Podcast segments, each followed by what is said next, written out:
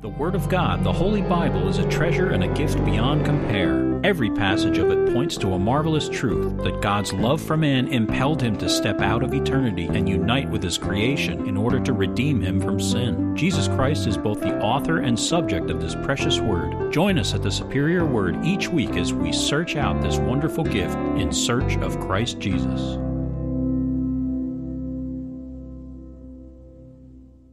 Okay, we're going to read Psalm 64, which is to the chief musician, a psalm of David. Hear my voice, O God, in my meditation. Preserve my life from fear of the enemy. Hide me from the secret plots of the wicked, from the rebellion of the workers of iniquity, who sharpen their tongue like a sword and bend their bows to shoot their arrows, bitter words, that they may shoot in secret at the blameless. Suddenly they shoot at him and do not fear. They encourage themselves in an evil matter. They talk of laying snares secretly. They say, Who will see them? They devise iniquities. We have perfected a shrewd scheme. Both the inward thought and the heart of man are deep, but God shall shoot at them with an arrow. Suddenly they shall be wounded, so he will make them stumble over their own tongue. All who see them shall flee away. All men shall fear, and de- shall declare the work of God for they shall wisely consider his doing. The righteous shall be glad in the Lord and trust in him, and all the upright in heart shall glory. Wonderful words. Wonderful words. That, many? what's that? How many saw God in the last election? Almost all the Christians saw God. That's right. That's right. Unbelievers. Didn't see his hand in there. That's absolutely right. But those who know the Lord know that he had a plan that was different than what the left has been planning for quite a while. And uh, it may just be a temporary thing. It may be, uh, who knows, but uh, great things did happen. We're thankful for that. Um, our sermon today is Jonah 2. It's verses 1 through 4. This is entitled, Out of the Belly of Sheol I Cried. All right? Jonah chapter 2 says, Then Jonah prayed to the Lord his God from the fish's belly, and he said, I cried out to the Lord because of my affliction, and he answered me. Out of the belly of Sheol I cried, and you heard my voice. For you cast me into the deep, into the heart of the seas, and the floods surrounded me. All your billows and your waves passed over me. Then I said, I have been cast out of your sight, yet I will look again toward your holy temple just so you know, we're going to gnaw through uh, a concept today um, that uh, something I've been talking about for a while.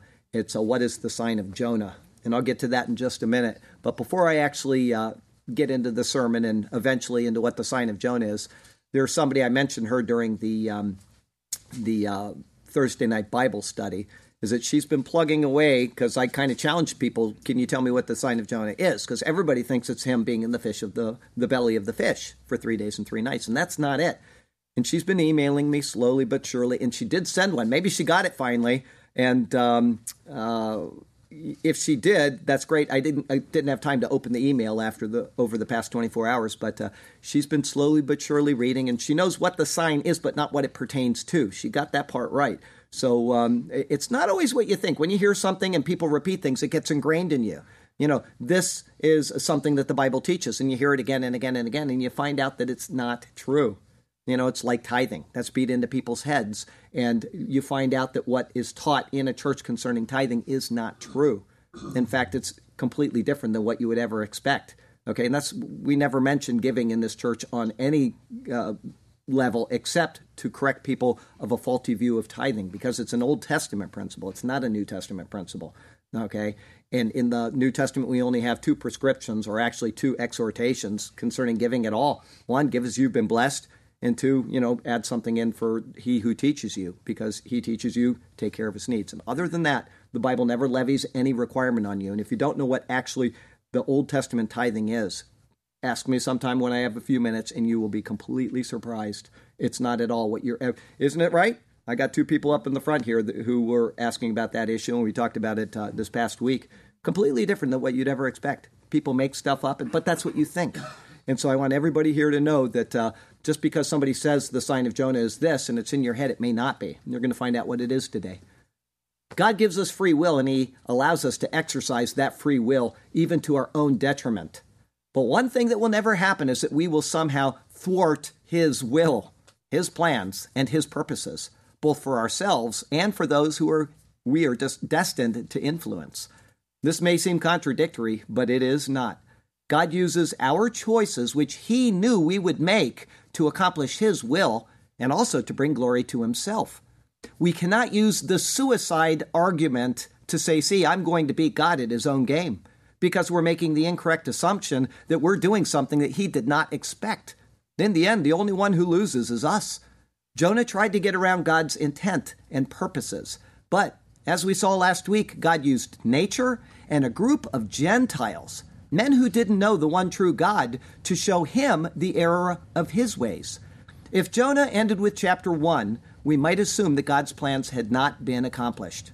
In the same way, if the Bible ended with the Old Testament, then we could very well assume that the devil had won because paradise wasn't restored and only the promise of a curse remained.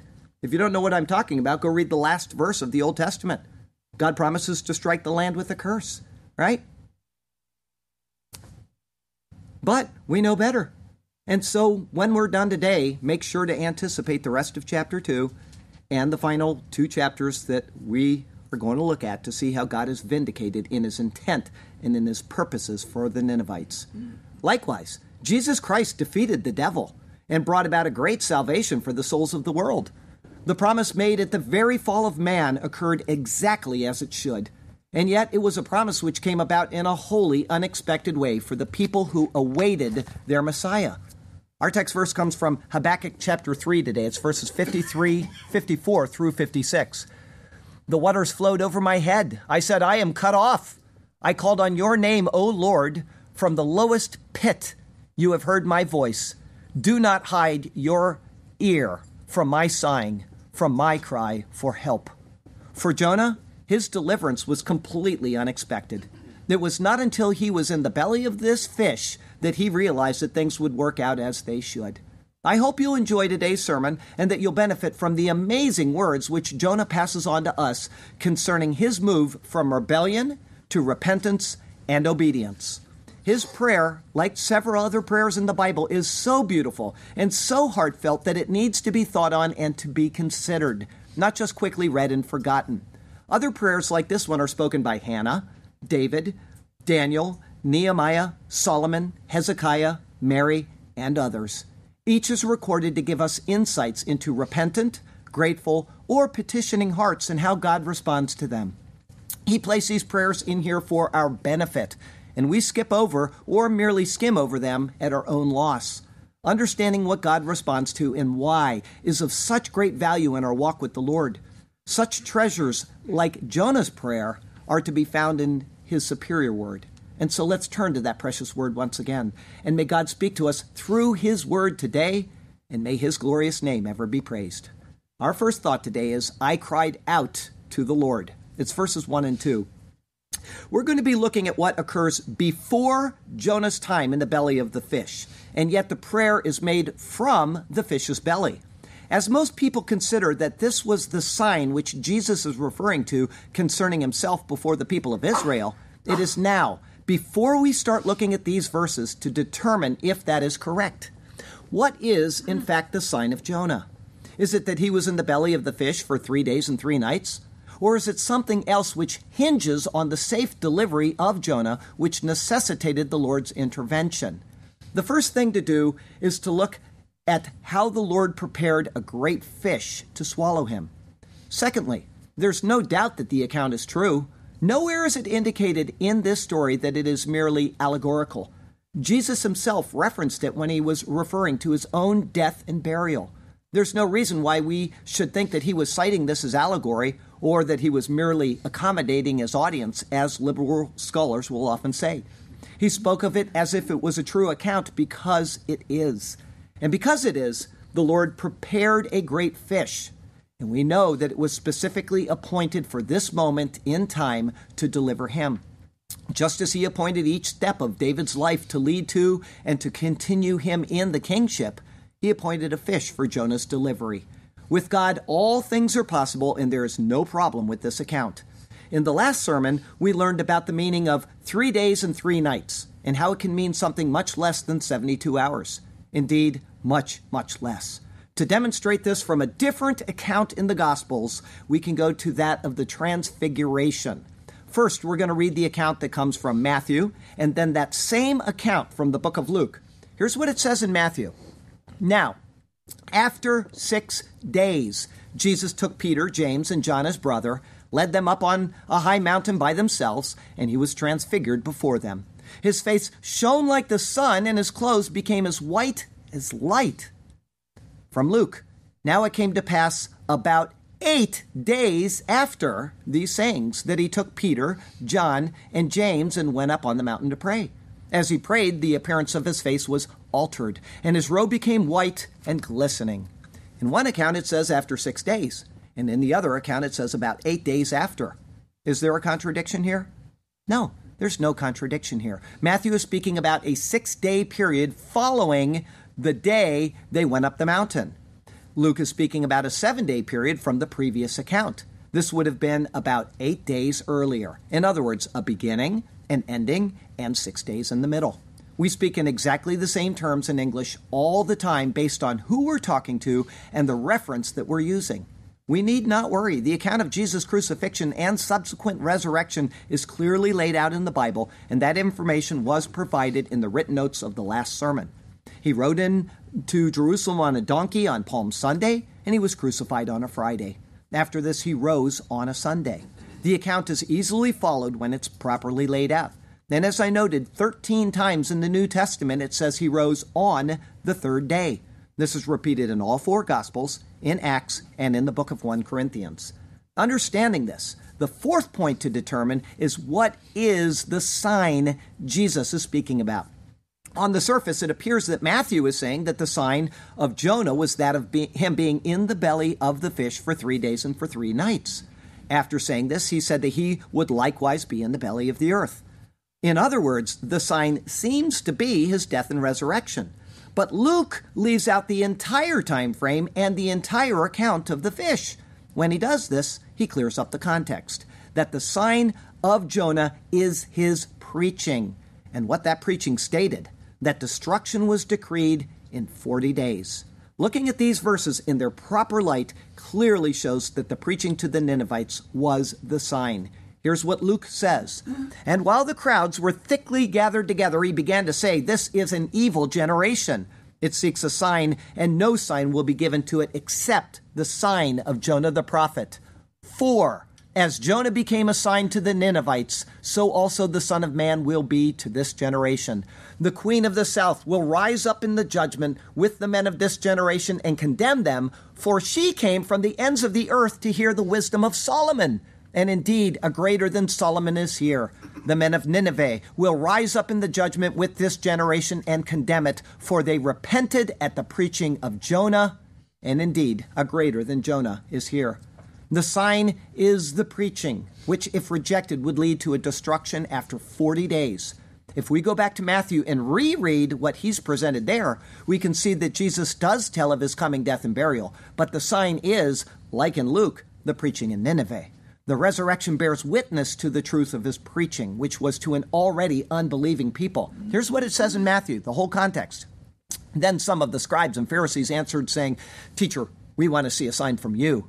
But he answered and said to them, An evil and adulterous generation seeks a sign, and no sign will be given it except the sign of the prophet Jonah.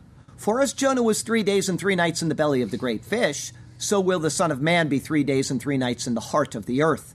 The men of Nineveh will rise up in the judgment with this generation and condemn it, because they repented at the preaching of Jonah, and indeed a greater than Jonah is here. The queen of the south will rise up in the judgment with this generation and condemn it, for she came from the ends of the earth to hear the wisdom of Solomon, and indeed a greater than Solomon is here. Jesus' words of the kingdom and of repentance to this generation are the ultimate sign of who he was. Other prophets spoke in the name of the Lord. On the other hand, Jesus spoke in his own name and under his own authority and as the Son of the Father. Indeed, a greater than Jonah is here. Now, can we substantiate this? Yes, he says at other times and under different contexts that he would be crucified and he would rise on the third day as a confirmation of his words, such as in Matthew 26, where it says this Now it came to pass when Jesus had finished all these sayings that he said to his disciples, You know that after two days is the Passover, and the Son of Man will be delivered up to be crucified. His reference to Jonah in Matthew was only confirming the time that the time of his burial would be the same as Jonah's time in the belly of the fish, and that the resurrection would validate his words to the people. In other words, it is the preaching which is the sign of his office. As I said, unlike the prophets of old who spoke under the authority of the Lord, it is under his own authority, confirming that he is the Lord. When we get to chapter 3 of Jonah, we're going to read this. And Jonah began to enter the city on the first day's walk. Then he cried out and said, Yet forty days, and Nineveh shall be overthrown. Jonah spoke of destruction, which was just 40 days away. This is the specific sign to Israel. This warning to repent or be overthrown turned out to be a day for a year, just as it was in the Old Testament. When Israel disobeyed in the wilderness, they were given a day for a year punishment for every day that the spies were gone.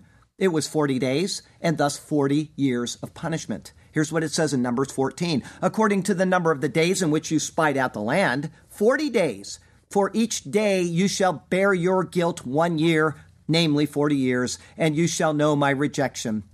I, the Lord, have spoken this. I will surely do so to all this evil congregation who are gathered together against me. In this wilderness they shall be consumed, and there they shall die. In Ezekiel chapter 4, he was told to lay on his right side for 40 days, signifying a day for a year of punishment for Judah. He was told the same for his left side, but for 390 days. It was a day for a year for the house of Israel. Together they formed the basis of the return of Israel in 1948. Jonah will call out, Yet 40 days and Nineveh shall be overthrown. The preaching is the sign that Jesus then references. In 40 years, a day for a year, Israel would be destroyed and carried away exile. Forty years after Christ spoke to Israel, the nation was destroyed by the Romans, just as he said it would be in Matthew 23. Here's what he says Therefore, indeed, I send you prophets, wise men, and scribes. Some of them you will kill and crucify, and some of them you will scourge in your synagogues and persecute from city to city that on you may come all the righteous blood shed on the earth, from the blood of righteous Abel to the blood of Zechariah the son of Berechiah, whom you murdered between the temple and the altar. Assuredly, I say to you, all these things will come upon this generation. This might seem like a long introduction to verse 1, but it was necessary to dispel the incorrect assumption that the time in the belly of the fish was the sign to Nineveh, or that the time of Christ in the tomb was the sign to Israel. Rather, the word of God spoken to Israel in fulfillment of Scripture and under the full authority of the Lord was the sign.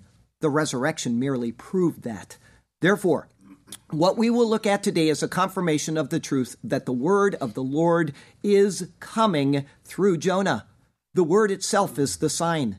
Nothing is recorded that Nineveh even knew of Jonah's time in the belly of the fish, but Jonah did. And so his word was full of the power of the Lord when he went to preach. Verse 1 Then Jonah prayed, Vayitpalel Yonah, and prayed Jonah.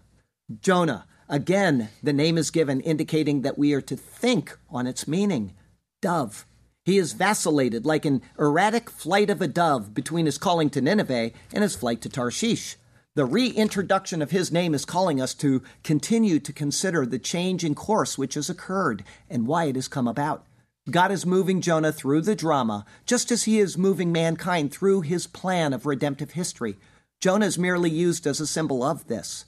Right now, he is at the pivot point of his adventure, just as redemptive history was at the pivot point when Christ went to his cross and then to the grave, pictured by the events in Jonah now.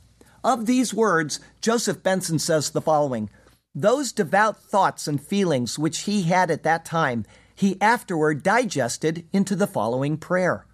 I'm not sure if he even caught his own pun there, but being where Jonah is, the word digested does fit perfectly. It is correct, though, that this was penned after the ordeal. It is not to be thought that he carried along an ink, pen, and a parchment in order to chronicle his time in the belly of the fish. This then is a sort of psalm of thanksgiving, like one of David's. After David's many ordeals, he would often take the time to contemplate what occurred and then put his thoughts into a marvelous psalm, which is still cherished and adored by God's people even to this day. This particular opening parallels the opening words of Hannah's song in 1 Samuel chapter 2, where the same words are used, changing only, the name from Hannah to Jonah. As far as the word pray here, it is palal, a different word than that stated in chapter 1. This indicates a prayer to God. It can, and in this case does, include supplication as well as thanksgiving. The words of supplication are hinted at through the prayer, but are otherwise unrecorded, and the thanksgiving is explicit in response, response to the answering of the supplication. Further, the prayers of petition and supplication indicate the time during his time in the ocean. The prayer of thanksgiving is recorded as being during his time in the belly of the fish. He came to understand that the fish was actually his deliverer. It was a pledge of delivery and life, not an instrument of final destruction. We know this because the construction of the Hebrew in verse 7 shows a delivery already accomplished instead of the expectation of it. Verse 9 also speaks of the surety of events coming later, even though he was still in the fish's belly. Only after these things will he be released from the belly. Now, while there, Jonah uses his time wisely and he prays. Good job, Jonah. At the bleakest time in his life, he sought the face of the Lord. This isn't unusual, and it's the pattern that most people follow as they plod along through life. How often do we try our very best to run from the Lord and his directives, just like Jonah? But when things go south, the first thing we do is pray, or we ask somebody to pray for us. What happens after the prayer is what's even more important, though. When the things stabilize, are we going to go back to our old habits, or are we going to recognize God's hand in our deliverance and obey Him from that point on? I have a friend who is, as he calls himself, spiritual. However, the last thing that this guy wants is a relationship with God. Some time ago, I got an email Charlie, I need prayer. I have something wrong, and the doctors want to do a scan on me next week. The fear in his email was almost tangible. I told him I'd pray for him. A few days later, he got the all clear from the doctors, and I'm sure that was the very last time that God has heard from him since then. Mm-hmm. Yeah. I've seen the pattern many times in the past, and I've read a jillion accounts like it from people during wartime or natural disaster. Think of 9 11. After 9 11, the churches swelled in America. The little church I was attending down the road, 200 people, swelled to 500.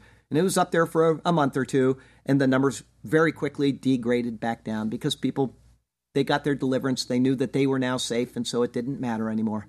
In the end, the only thing that matters is if we're going to follow through with praise after the prayers, or if we're going to be like the dog that returns to his vomit. The Lord is there, and he is not a dummy. Verse 1 continues To the Lord his God, El Yehovah Elohav, unto Jehovah his God. It is of note that the term his God is used. In the previous chapter, he had said, I am a Hebrew, and I fear the Lord, the God of heaven, who made the sea and the dry land. After that, it said in verse 16, Then the men feared the Lord exceedingly, and offered a sacrifice to the Lord, and took vows. Despite having been thrown over, and even though the sailors had come to know Jehovah, Jonah was not abandoned by him. He had remained the God of Jonah. It is a continued picture of Israel. They may have been cast away from the Lord, but the Lord is still their God. He and no other. And in picture, we also see Christ, who cried out, My God, my God, why have you forsaken me? In his humanity, he may have been forsaken while bearing the sin of man, but his God is still his God. A separation existed, but the relationship did not cease. Just as the prodigal son had come to his senses and returned to his father, Jonah likewise now returns to his God. The pattern is given for us to learn from. Israel is Israel and they are the people of the Lord, whether they are in exile or whether they are in a restored relationship. Verse 1 continues From the fish's belly. Mimea hadaga. From inward parts, the fish. As I said, the prayer comes from the belly of the fish. He understood that the fish was, in fact, his deliverer. This is the second and last time that the me'e, or inward parts, are mentioned in Jonah, and it is also the last time that they are mentioned in the Bible. The word, in fact, means inward parts, but it has two other uses as well.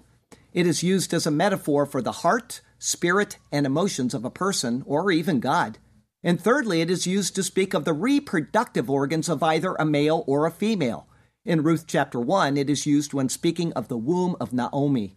This is the only time that it is used of a creature, and so the use of the word is not without significance.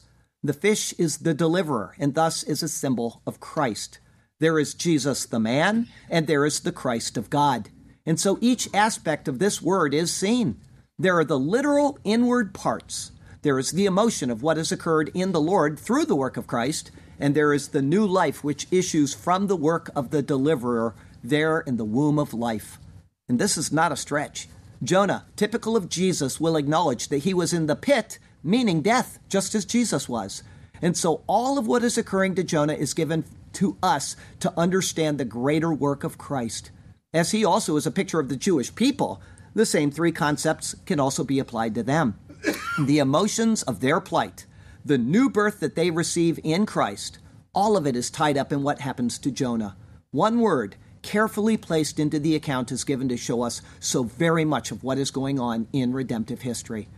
Now, as a curiosity for you, the word fish in verse 117, that was our last verse of the uh, last chapter that we had last week, was dag, a male fish. Here in verse 2 1, it is daga, a female fish. The speculation on the reason for this is almost endless. Some is so fanciful that it's absurd. One guy named Ischakis said, Here's what he said listen carefully.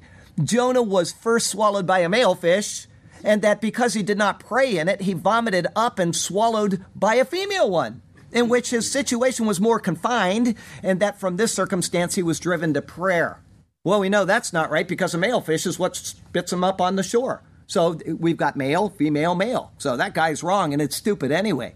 And it may be stupid, but other people count this up to just scribal error, which is just as stupid. I mean, you got one verse and he says a male fish, and then the next verse he says a female fish. If that's not ridiculous, I don't know what is.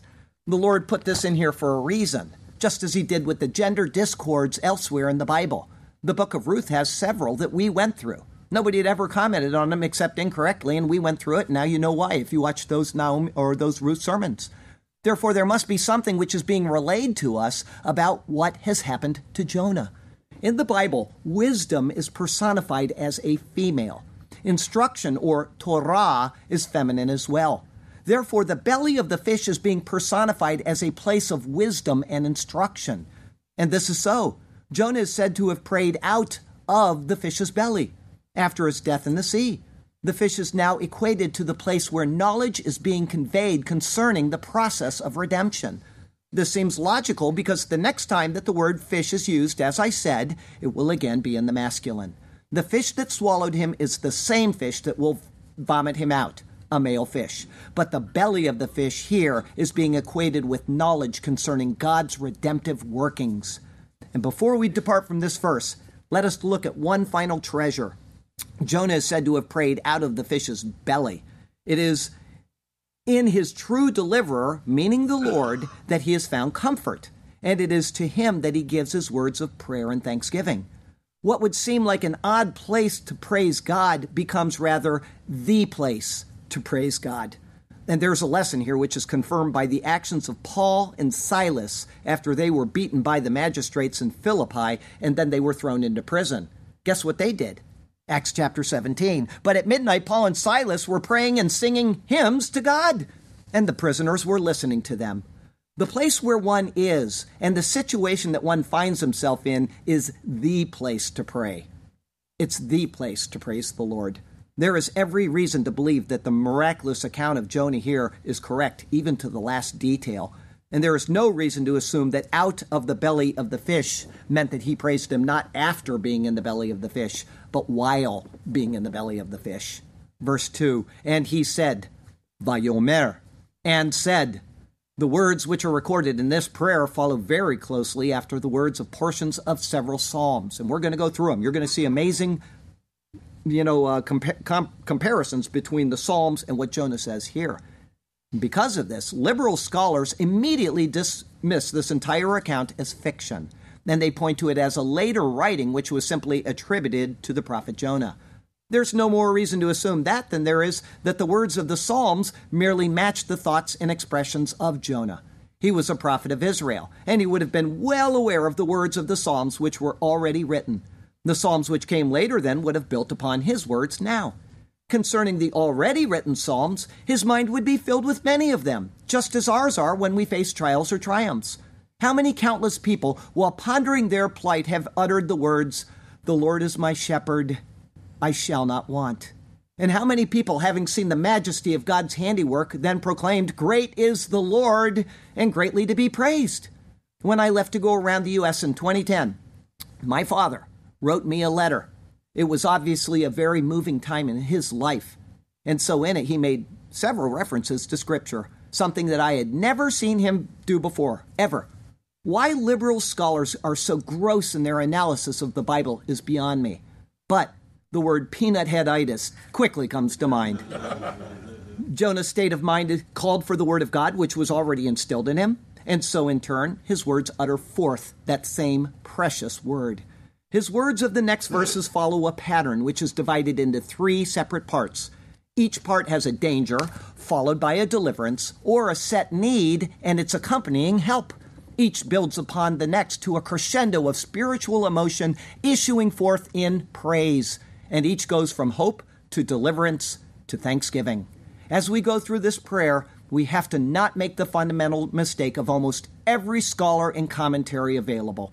They almost unanimously equate the following words with the time while in the belly of the fish. This is incorrect. Verse 1 shows us that the prayer is made from the belly of the fish, and therefore it is the place of deliverance and safety, not the place of distress and affliction. In other words, the word words from the fish's belly reflect his condition before entering, not after. This is the place of wisdom and instruction which followed after the ordeal.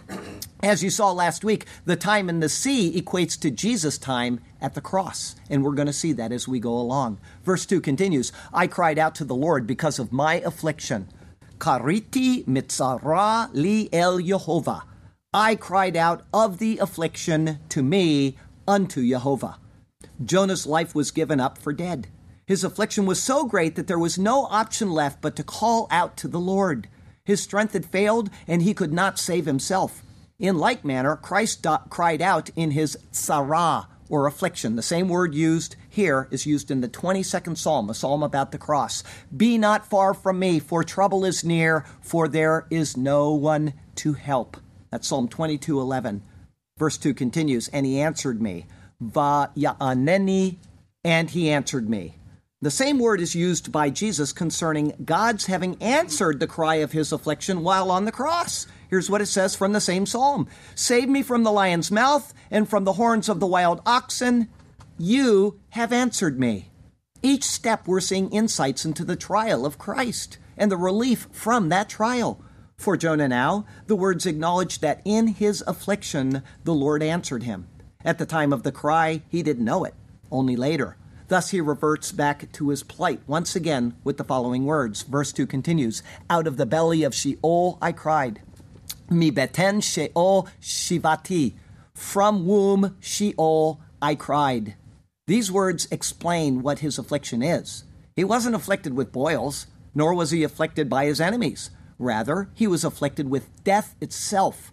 It says that he cried out from Sheol. Sheol is variously translated as the pit, the grave, and even hell. It is the place of the dead. It is a moot point to speculate as to whether Jonah literally died or if he's calling out as the psalmist did, reflecting that their lives were otherwise ended without the Lord's immediate intervention. If Jonah actually died in the sea, the fish swallowing him could have resuscitated him. If so, it would make an exact picture of Christ. If not, and if he was only at the gates of death with no hope but death, it doesn't change the situation for him at all. I say this because it is quite fashionable to hear people dogmatically state and argue that Jonah died. That's silly to go to such extremes when we don't know. The word used in this clause for cried is not the same as the beginning verse. The word is shavah. It is not just a simple calling out, but a cry for help. It comes from a primitive root meaning to be free, but it is used only causatively and reflexively in the Bible. It is calling out for freedom from plight and thus for help. There was a need which could not be met in any other possible way, and so he cried out for help. This clause is prophetically fulfilled in Christ, as is evidence from the words of the 30th Psalm O Lord, you have brought up my soul from the grave. You have kept me alive that I should not go down to the pit. The teaching which says that what occurred with Jonah was a literal death and resurrection as an advanced sign to Israel that the Messiah would die and then resurrect in fulfillment of the picture is false. The Jews of Jesus' time were not expecting the death and resurrection of their Messiah. And the Jews of today are not expecting it of the Messiah that they believe will deliver them. David's words of the 86th Psalm say the following For great is your mercy toward me, and you have delivered my soul from the depths of Sheol. Same terminology. Nobody claims that David was actually dead and then came back to life. Nobody. It was understood that the symbolism speaks of a person who has been delivered from a violent mob that otherwise would have sent him to Sheol. It is perfectly in line with what Jonah is saying in his prayer. Other passages in the Old Testament make this same claim as well. Isaiah, for example. So to try to link the sign of Jonah to a prior understanding of the resurrection is false. Only after Christ's work do we come to realize the symbolism in Jonah points to the death and resurrection of Jesus Christ. Verse 2 continues, And you heard my voice. Shamata koli, heard my voice. There's no and at the beginning of the clause in the Hebrew. Thus it sets it off with a striking tone of contrast. There was a cry of help from the belly of hell itself, and yet, even from there, his voice was heard. Whatever Jonah thought about fleeing from the Lord, he found that the words of the psalm are literally true. Psalm 139, which I quoted you in our first sermon Where can I go from your spirit? Or where can I flee from your presence? If I ascend into heaven, you are there. If I make my bed in hell, behold, you are there. Even in the pit of Sheol itself, the Lord is available. Even death cannot separate us from our Creator. Thank God for the concept of the rapture. Ooh, man, I'm all excited about that. Several Psalms closely match the words of this verse. One is the 18th Psalm, which was written by David and which Jonah would have been aware of. They each point to a prophetic fulfillment in Christ. Here's the 18th Psalm, verses 5 and 6. The sorrows of Sheol surrounded me. The snares of death confronted me. In my distress, I called upon the Lord. Sounds just like what we're reading now. And I and cried out to my God. He heard my voice from his temple, and my cry came before him, even to his ears. The 120th Psalm also closely matches Jonah's words. In my distress, I cried to the Lord, and he heard me. As we move on, verse 3, like verse 5 and part of verse 6, will provide us with a vivid description of the danger and distress which surrounded Jonah.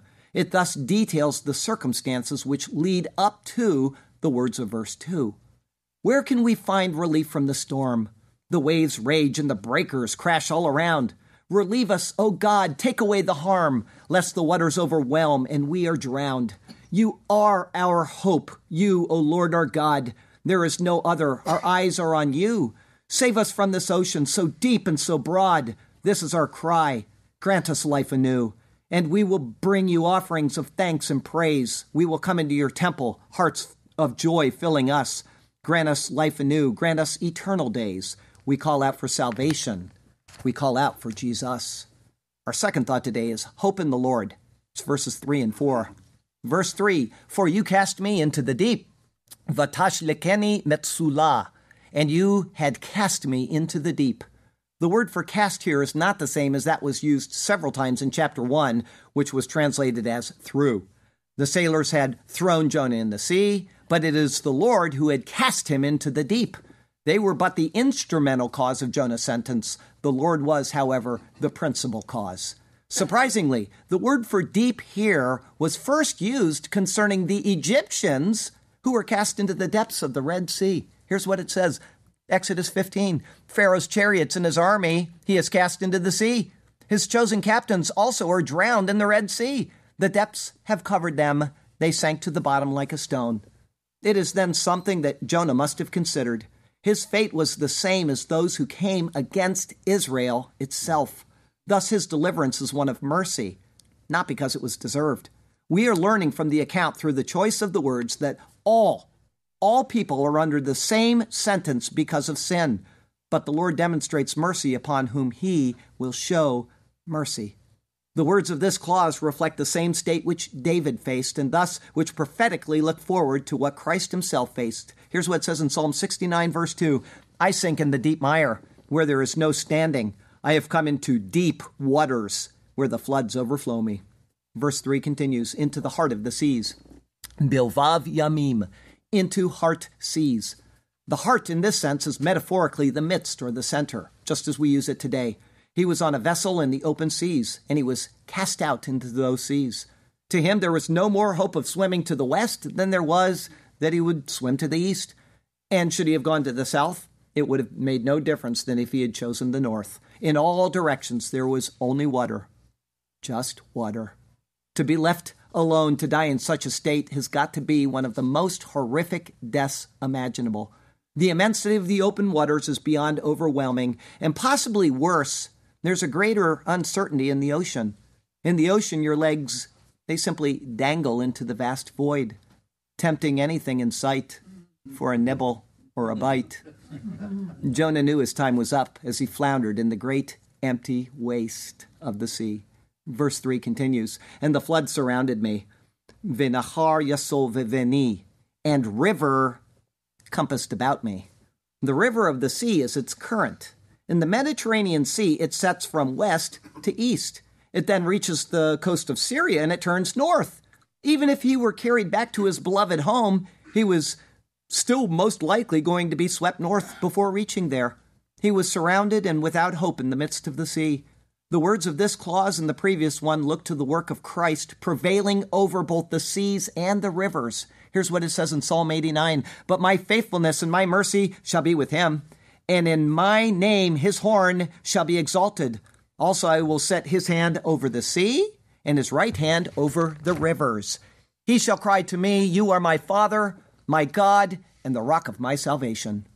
Verse 3 continues All your billows and your waves passed over me. Kal mishparecha vegalecha ale abaru. All your breakers and your waves passed over me. As Jonah struggled to survive, the force of the ocean was too much. The mishbar, or breakers, are the waves which fold over themselves and descend in heavy billows of white foam. The force of them will easily push a swimmer under.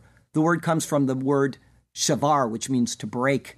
The gal, or waves, comes from the word galal, which means to roll. These would be the waves which would lift him up on high and then drop him to their base. Thus, they are said to be like the breakers to pass over him. The same words are used in the 42nd Psalm. Here's what it says Deep calls unto deep at the noise of your waterfalls. All your waves and billows have gone over me. The swelling of the ocean of death which Christ Jesus faced was an overwhelming flood which carried him down. And yet, with it was carried the sin of man, which is what brought him to that calamitous state in the first place. He was willing to enter the sea of chaos and confusion in order to bring us safely to the shore of harmony, peace, and contentment. This was his confidence, just as the confident words of verse 4 were experienced by Jonah. In the next words, there is seen faith which triumphs over de- despondency. Verse 4 Then I said, I have been cast out of your sight. Va'ani amari negrashti min neged enecha. And I, I said, I have been cast from before your eyes. The words here are remarkably similar to those of the 31st Psalm. It says, For I said, In my haste I am cut off from before your eyes. To be cast out from before the eyes of the Lord is to be cast out of his favor. Jonah had been so cast to teach him a lesson. Christ had been so cast to save the souls of men. Jonah was cast into the sea of water, and Christ into the sea of chaos and death. Both acknowledged their plight, but they also knew that it was not to be their end. Jonah was given relief and a new chance at life in the form of a fish. Christ was raised by the power of God unto eternal life.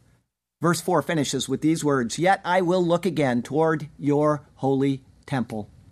Ach, osif lehabit el hekal kadshecha. Yet again I will look toward temple your holy. The word he uses here, ach, is an adverb which means surely. It is a word intended to emphasize that which follows it and is in contrast to that which precedes it. Understanding that, we can look at the two clauses again. And I said, I have been cast from before your eyes. Surely, again, I will look towards your holy temple. Here in verse 4, between verses of doom, there is a glimmer of hope, even a certainty of it. He was a prophet and he knew his commission. He also knew that God had a plan which he was to carry out. When he says, Yet again, I will look toward your holy temple, there's no reason to assume that he was speaking of the resurrection or of heaven. Rather, he has made the logical deduction that because the Lord had sent the storm, and because the sailor's lot pointed to him, God still intended to use him. There in the belly of the fish, clarity of the situation came through. The same is true with Christ. He knew God's plan, he faithfully carried it out, and he understood that he would again enter the holy temple in heaven upon completion of his mission. Jonah's words are confident and they are filled with a sense of anticipation. They're mirrored by the words of the fifth psalm, which ultimately point to the greater work of Christ. But as for me, he says, I will come into your house in the multitude of your mercy. In fear of you, I will worship toward your holy temple. How often do we find ourselves in exactly the same position? When everything is chaos around us and it seems as if our heads are underwater, we still have moments of clarity where we remember that God really is in control and that He has a plan and a purpose that we just haven't fully pieced together yet. Just this week, a girl that I went to school with was posting something on Facebook that brought distress to all of us. Her son was murdered here in Sarasota, and yet she was able to write the following words to all who could see her Facebook profile I am devastated with the loss I am experiencing. I am numb. My faith in Jesus Christ is sustaining me and my mom. Though she is surrounded by waves of anguish, she, she still retains clarity of thought because of the Lord. Christ has gone before us, and so we can be assured that what he has promised will come to pass. Let our hearts not be troubled in this world, which is often filled with chaos and confusion. Jesus Christ really did go before us. He really did enter the pit of hell for us. Whether literal hell or whether it's metaphorical, I'm not here to debate that. He went down into the pit of Sheol and he carried all of our sin away with him. And then by the power of God, he was raised again unto eternal life. And there's a reason why this had to happen. The Bible says that all have sinned and all fall short of the glory of God. Every one of us. And the wages of sin is death. That's simple enough to understand. I go to work, I get paid, right? On Friday, you expect your boss to give you something. You've earned it, it is your wage. The wages of sin is death, it's what you've earned. You get death because you have sinned. And we're all going to have two types of death. Actually, we all are in two types of death. We face it. The first is spiritual death, and that's something that we already have. We're born with it. We're cut off from God because of the sin of our father, completely separated from an infinitely holy God. And then there's that second death that we all have to face, which is the death of our body. And if we don't get that first death, the spiritual death fixed first, then we'll stay spiritually dead for all eternity when our physical death comes. Nothing can change that. And that's why Christ came was to pull us out of that pit of death by taking our sin and going into it himself and then coming out by the power of God and taking away our sin at that point. And he proved it because he was resurrected. The wages of sin is death. If he came out of the grave, it means he had no sin of his own. He prevailed over sin. And he promises every person here and every person that will simply call out to him to reach out by faith, I want that eternal life given by the grace of God and his mercy on us. All you have to do is say, I believe that, and you will be saved for all eternity. He proved it by coming out of the grave. The wages of sin is death, but the gift of God is eternal life through Jesus Christ our Lord. It's a gift, can't earn it. If you try to earn it, you offend the giver. Receive it. Receive it. Reach out your hand and say, I want Jesus Christ. I want him to forgive me and wash away my sins, and it will be done. I was back here a couple minutes ago, and one of the ladies asked me, What brought you to this place? I said, You mean here? Preaching? Yeah. Sin. That's the only word I gave her, wasn't it? That's it. That's the only reason why I'm here today is because of sin. Somebody took my sin away. I can't believe it. Day to day to day to day. I can't believe it. And all the times I sin in this life since then, you all don't know me. You wouldn't even imagine. Dad does. I'm so thankful for the grace of Jesus Christ. I am so thankful for it. Sin. He's taken it all away. Our penalty is paid. He's not counting sins men's against one, each other anymore or against them anymore. Free. Thank you, Jesus. Our closing verse comes from Psalm 18. It's verse 6. In my distress, I called upon the Lord and cried out to my God. He heard my voice from his temple, and my cry came before him, even to his ears. Next week is uh, Jonah 2 5 through 10. There's only one way back to God, so climb aboard. It's entitled Salvation is of the Lord. That'll be our sixth Jonah sermon. And I'll tell you this the Lord has you exactly where He wants you. He has a good plan and a purpose for you. Even if a deep ocean rages against you and is ready to swallow you up, He can send delivery to you in the most remarkable of ways. And so follow Him and trust Him, and He will do marvelous things for you and through you. Okay? Real short poem today. Just in case uh, a couple people have never been here before, I do a poem based on the, the verses in each uh, sermon that I do, and then I compile them all together at the end and I post it on the internet so the Bible's being made into a poem. I'm not trying to change God's word, I'm just trying to make it into a poem. And I state that very clearly when I post it. This is just something to help people understand maybe a little differently. It's entitled Out of the Belly of Sheol I Cried. Then Jonah prayed to the Lord his God from the fish's belly, a place quite odd. And he said, I cried out to the Lord because of my affliction, and he answered me. Out of the belly of Sheol I cried, hoping for fish belly eviction, and you heard my voice here in the depths of the sea. For you cast me into the deep, into the heart of the seas where I was cast, and the flood surrounded me as if me to keep. All your billows and your waves over me passed. Then I said, I have been cast out of your sight.